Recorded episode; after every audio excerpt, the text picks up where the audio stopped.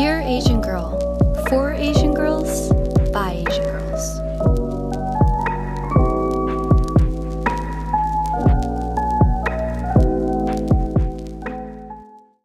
Hi, guys. Welcome back to season three of our podcast, and it's Women's Throughout the Ages. And today, our topic is going to be on women's issues, but specifically um, women's intersectionality. And today we are here with Emma, and she's going to be talking with us about intersectionality. Um, yeah, hey guys, Alina, I'm back here, surprising.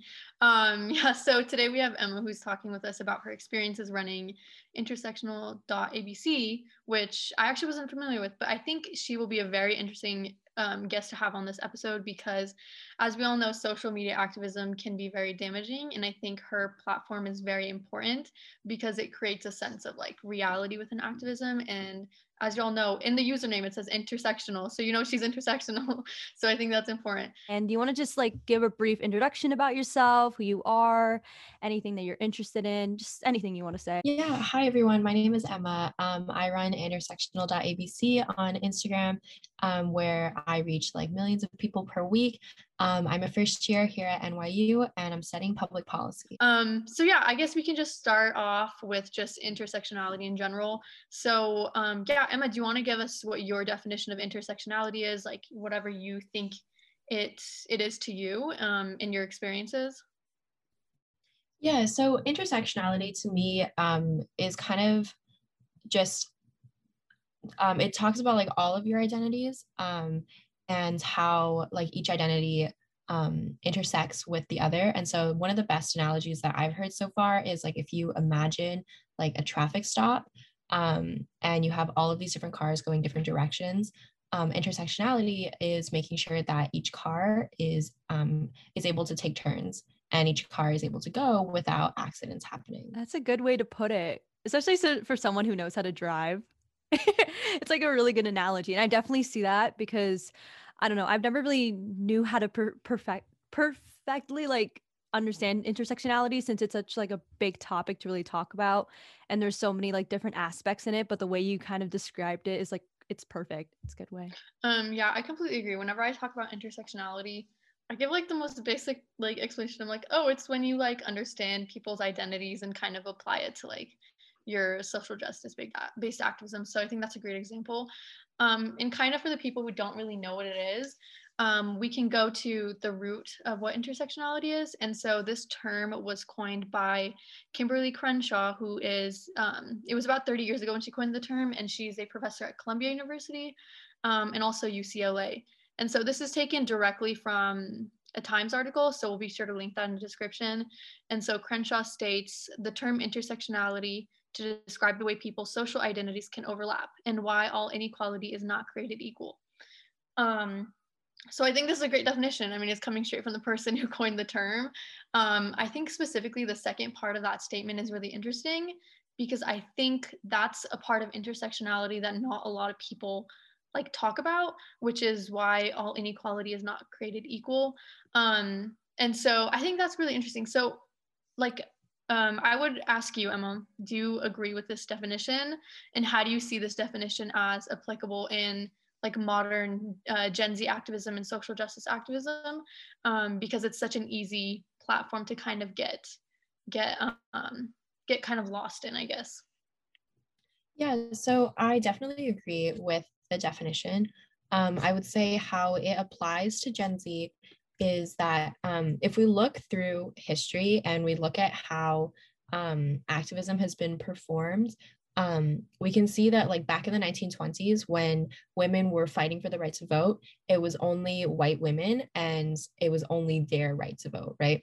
And so now in 2021 um, i think intersectionality is encompassing all of your identities. So for me personally um, so I, as um, uh, as a woman, I identify. Sorry, I identify as a woman, and um, for me, I face sexism, but I'm also um, Taiwanese American, and so there's also like an added layer of racism on there, and also like as an out LGBT person, there's like another added layer of complexity, and so in the modern world, it's trying to understand how those different identities um, interact with each other and um, how they shape like your experiences every day. So, what are some of like the experiences you have faced in terms of intersectionality? Like, what are your experiences on it?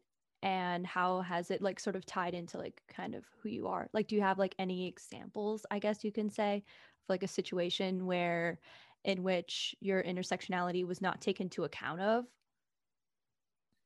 Yeah, so I think some examples would be um, in Western society, um, the LGBTQ community is more accepted. So we see things in America like Pride Month and Pride parades, and it's very like out and um, it's very gay, right?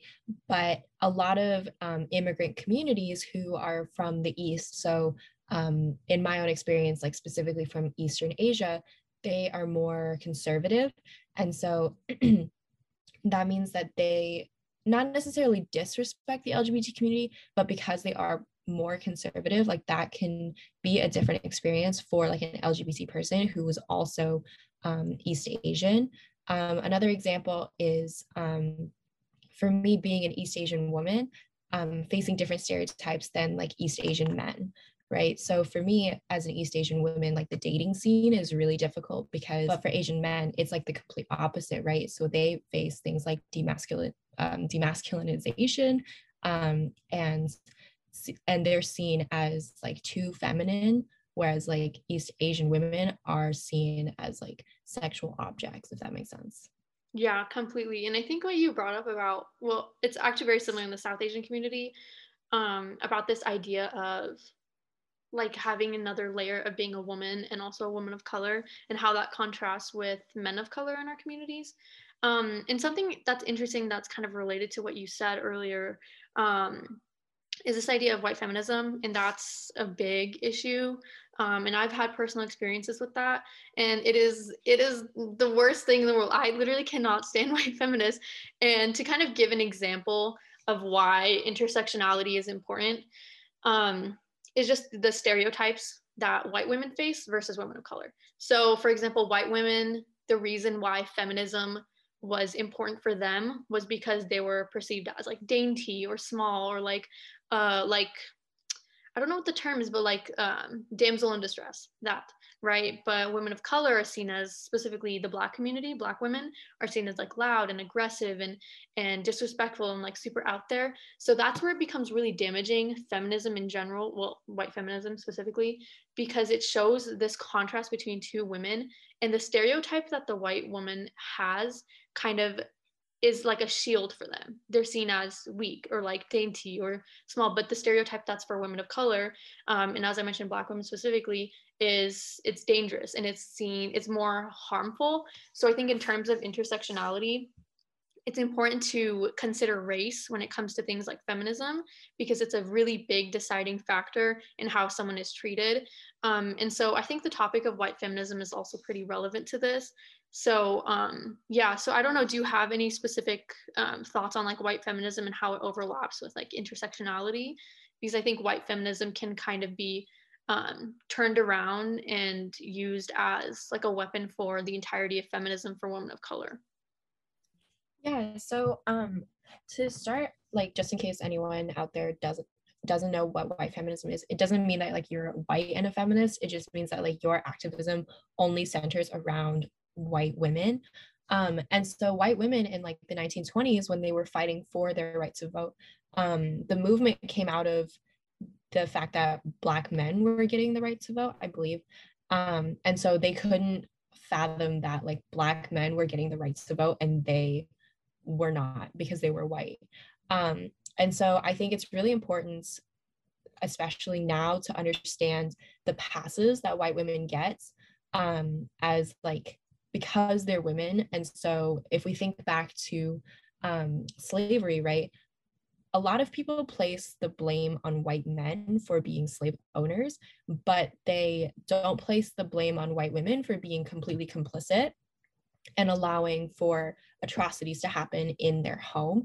And they and white women are often seen as victims, I think, um, which can just be really damaging and really um, it's i think it's it's an important topic to discuss and to unpack because white women have had such a large um, part in how we see activism today and it's not always like a good part but hopefully like that answers the question a little bit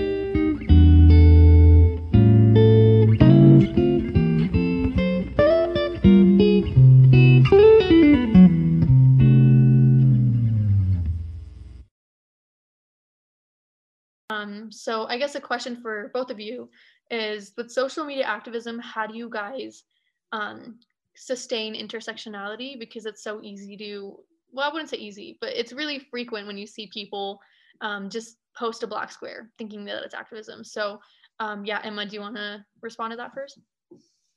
Yeah, so I think um, performative activism can be something that's kind of difficult to navigate because I think everything is a little bit performative. Like, even if you share like a good resource, it is kind of performative because you, I think, at least some part of you wants somebody to see that, like, the thing that you shared, that you shared. Um, and so I think that it really comes down to intention and how you act in your own life. Um, and so for me, at least, I try to be as genuine as I can on social media, which can be really hard because like, you know, it is Instagram, but um but off social media like I am the same person, I advocate for the same things. Um, I'm putting in the same work. And so I think it really comes down to um, your intention and the impact that you have online and offline as well. And so for me, if my impact online is good, but like I'm not doing anything in person or like I keep silent when things are happening around me, then like to me that's very performative and you're only doing it to show people online that like you're trying to be a woke person.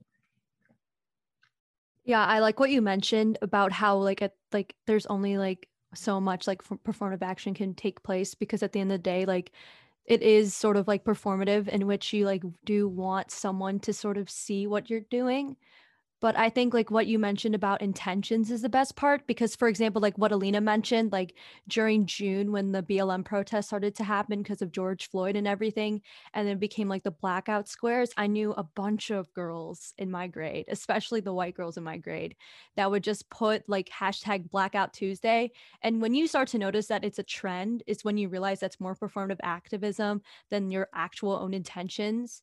And then the mere fact that like you post like certain things that sort of are trending towards the topic, I think that's when you realize like that their intentions aren't the greatest. So I think I think just recognizing your own sort of privilege in your in the way you want to be addressed is sort of important. But then also like as what um, Emma said is like to place intentions and why like you think this I guess topic is very important to you and your yeah I guess. Um, yeah, and like just to mention really quickly, like if you did post a black square, like I appreciate your intentions, but you also need to kind of think outside of social media, um, because there's like there's more that can be done than just posting a black square. Like genuinely, like you need to actually, and I think Emma put this like really well. You have to look at what you're doing um like online and also offline.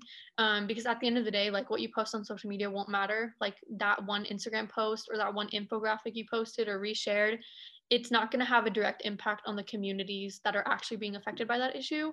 Um you need to really be more hands on about it. And maybe i'm just all talking like no no whatever the saying is i don't know. But maybe i'm just like talking to a big game or whatever not doing it myself. But i think I think that's something that a lot of people can improve on. And Emma said it really well that no matter what, there will be some sort of element of performative activism. It's just the way that society works and the way that people work. We have this sort of internal, like, internal need for, um, I guess, appreciation from other people. So um, that's that's something that you can't really escape. But um, yeah, so Emma, you have a pretty big following on Instagram. Um, kind of talking about that um, how do you maintain like this intersectional environment in your posts and how do you make sure that what you're sharing is um, like proper information um, and yeah so what do you what, what's like your process for that yeah so um, a lot of my posts is like from twitter and so like i spend a lot of time you know going through twitter fact checking and so for fact checking like it can be really difficult because you know like it is social media um, but like a quick google search usually helps um, if it's like a news thing.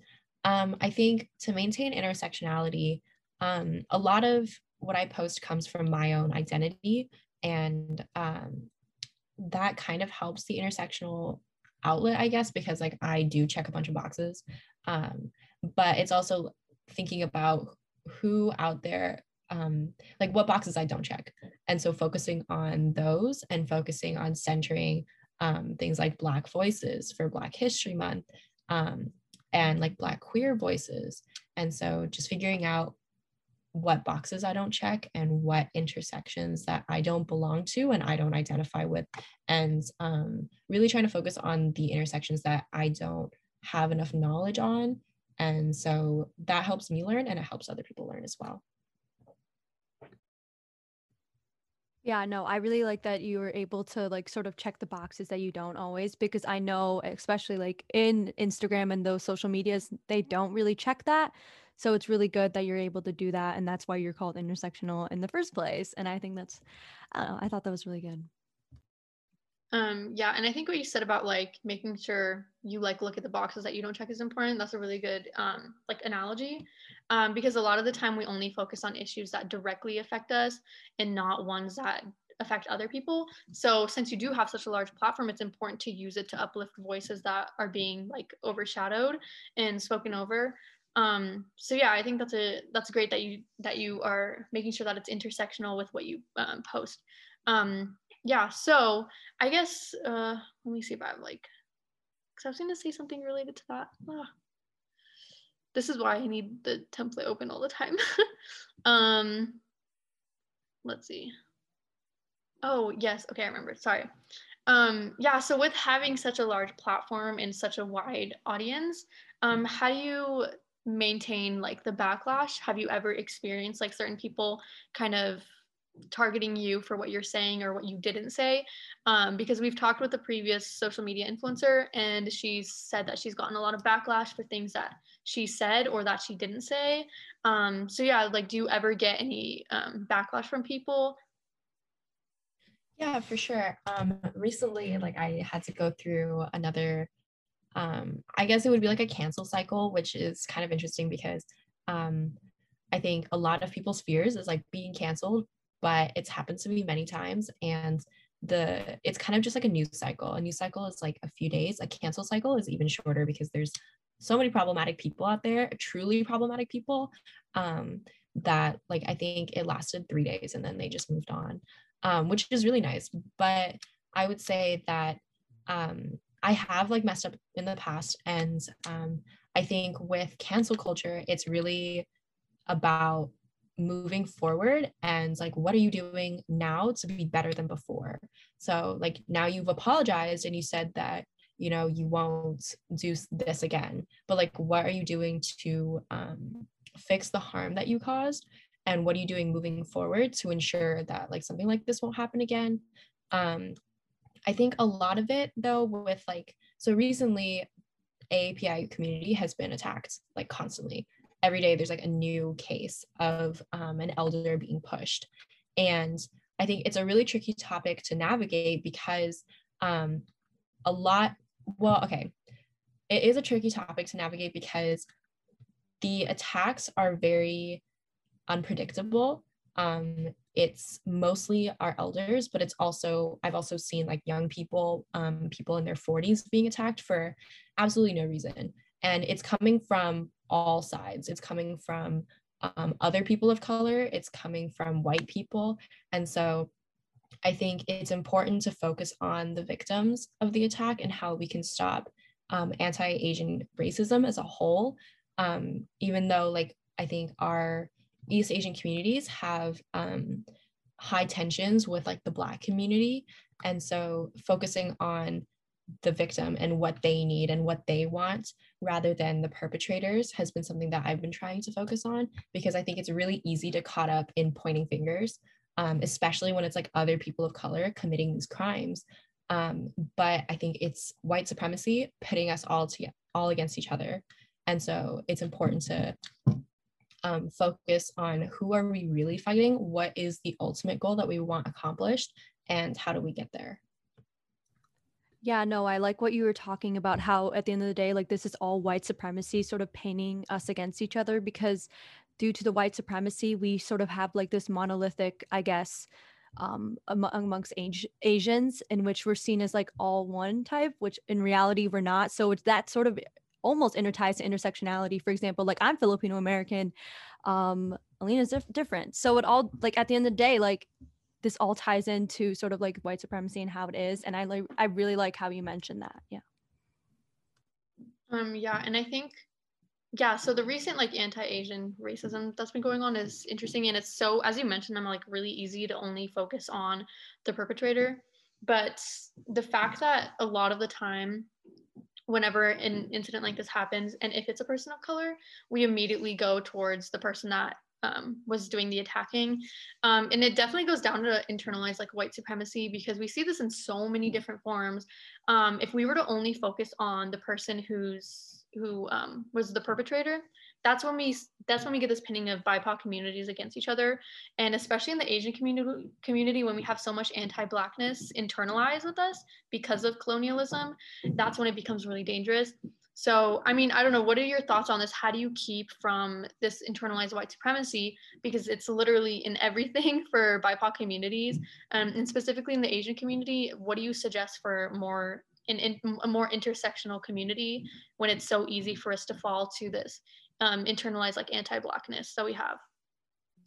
Yeah so i think on like you said everybody has like anti-blackness ingrained in them because like um, at least in the west you know we it is built on stolen people stolen labor stolen land right? So it growing up in the system going to school in the system um, all of these different ideas have been ingrained into us and it's up to us to unlearn that. I would also say though a lot of the attacks that i've seen um, like the response to the attacks is almost like well you know what asian people are anti-black. And so um, almost as like forcing us to justify or to have to prove our humanity um, and to almost it's almost like making us prove our humanity and say that we shouldn't be attacked. And also to label all asian people like the entire continent of asia as just anti-black is problematic because um, yes there are instances of anti-blackness in our communities and things that we all have to work on but these are also hate crimes. And so um, something that comes to mind is the la riots of the 1990s um, we talk a lot about Latasha Harlins, who was murdered unjustly by a Korean store owner. But what we don't talk about is how um, Koreatown was decimated 4,000 fires, over $400 million of property damage. And I guess like a response to that could be um, lives over property. And that's kind of what we saw over the protests this summer, which I definitely agree lives over property but you're also burning down marginalized people's businesses, um, people who are already affected by white supremacy. And so um, I think that is also unjust to have burned down like all of Koreatown and forced all of these um, immigrant people to start over somewhere else, especially because um, like places like Chinatown, Koreatown, um, all of these like immigrant communities are placed in lower income areas because white people didn't want us where they lived, right? So they pushed us out, and that meant that we all had to fight for land that's not even ours to begin with, right? So those are just like my thoughts on that. And then what I f- like going off on that, like what I failed to realize, like that now since we have such like for especially like East Asians, it's like the proximity to whiteness and sort of that model minority myth. And that's sort of sad because, like, as you mentioned before, like those riots in which like those marginalized communities were burnt down, it's such like I don't think those people recognize is like we have like at the end of the day, like in the past, there has been really bad things that have happened in those marginalized communities. Um, yeah, definitely. And I think every like one thing that I bring up as an example of internalized white supremacy and how it's pinning like BIPOC against each other is, although there's several examples, is this um, company that we have in South Asia.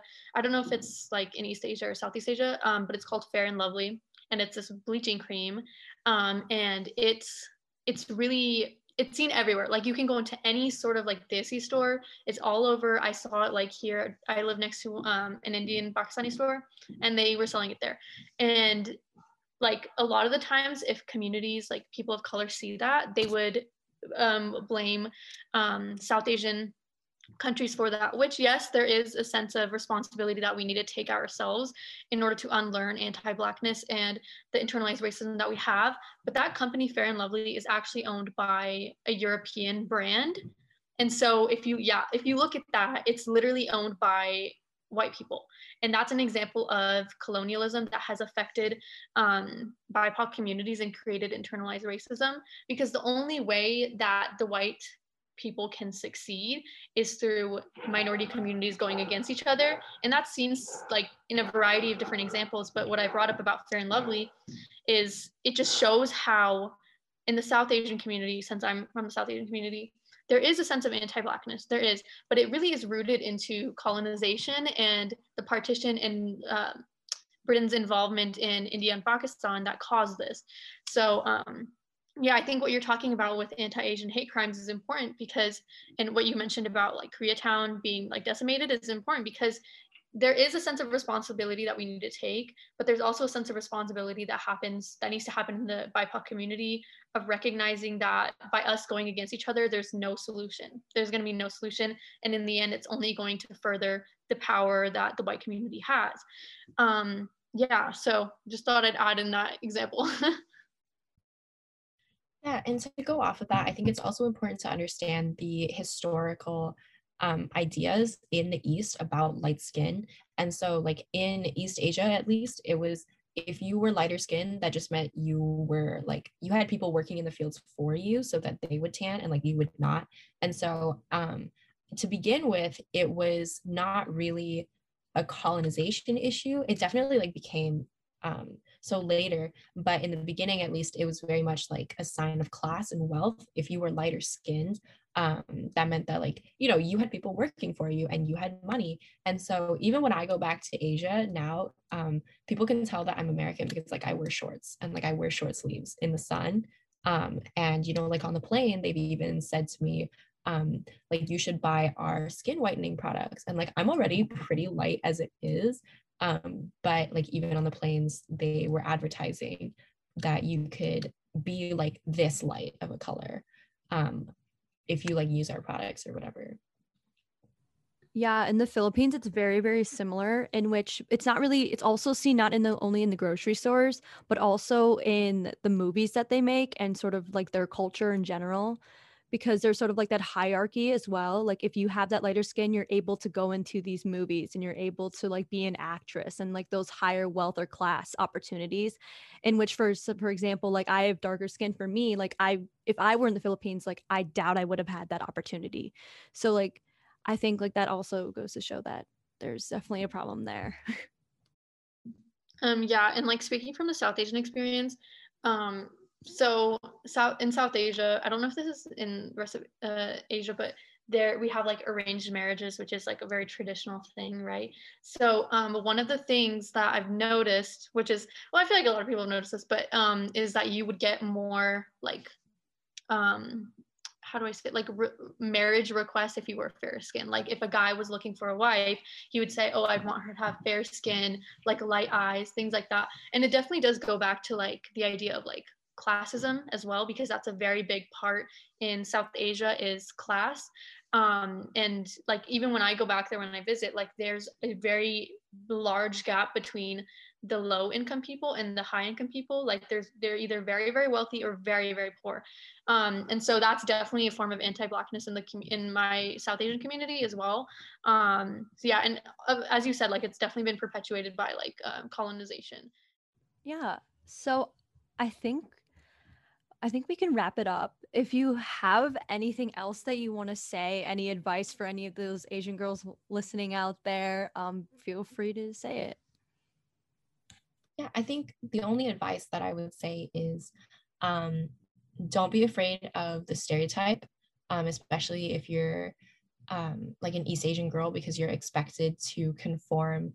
Um, you're expected to not rock the boat, you know, get a good job, be successful, um, at least like that's my experience so i would say don't be afraid to rock the boat. Don't be afraid to do what you want because it is your life and it is your identity. Um, so yeah, don't be afraid. And then, oh, oh, sorry. sorry. No, go ahead. I was just gonna say, like, where can we find you? Any like upcoming events? Anything cool that you want to talk to our viewers about? Um, so my Instagram is um, at intersectional.abc. Um, ABC is for American born Chinese because I had a lot of people have like questions on that. Um, but yeah, that's where I like I'm most active and nothing, no new projects besides this coming up.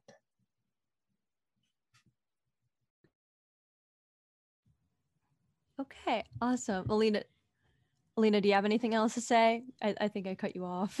No, you're good. I was just gonna say great advice. Um, but yeah, no, Emma, we had a great time talking with you, and make sure to check out her Instagram because she's pretty badass, guys.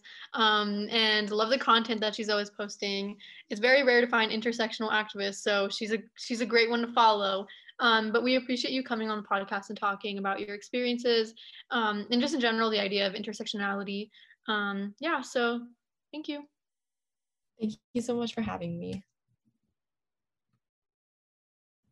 okay. Uh. Oh wait, did you record it, Alina? I think we're good. Yeah. Okay. Yeah, let me stop. Want more of Dear Asian Girl? You can find us everywhere on Apple Podcast, Spotify, and Anchor. We're on everything. Can't get enough? Subscribe, follow, rate, review to get all the updates on the latest at DAG. Let us know your feedback and what we can do to improve. We also can be found on Instagram. Follow us at Dear Asian Girl to receive updates about our latest episodes and fun facts about the host. We'd love for you to reach out. DAG Dear Asian Girl, a podcast dedicated to share the stories of Asian girls everywhere. For the Asian girl, by the Asian girl.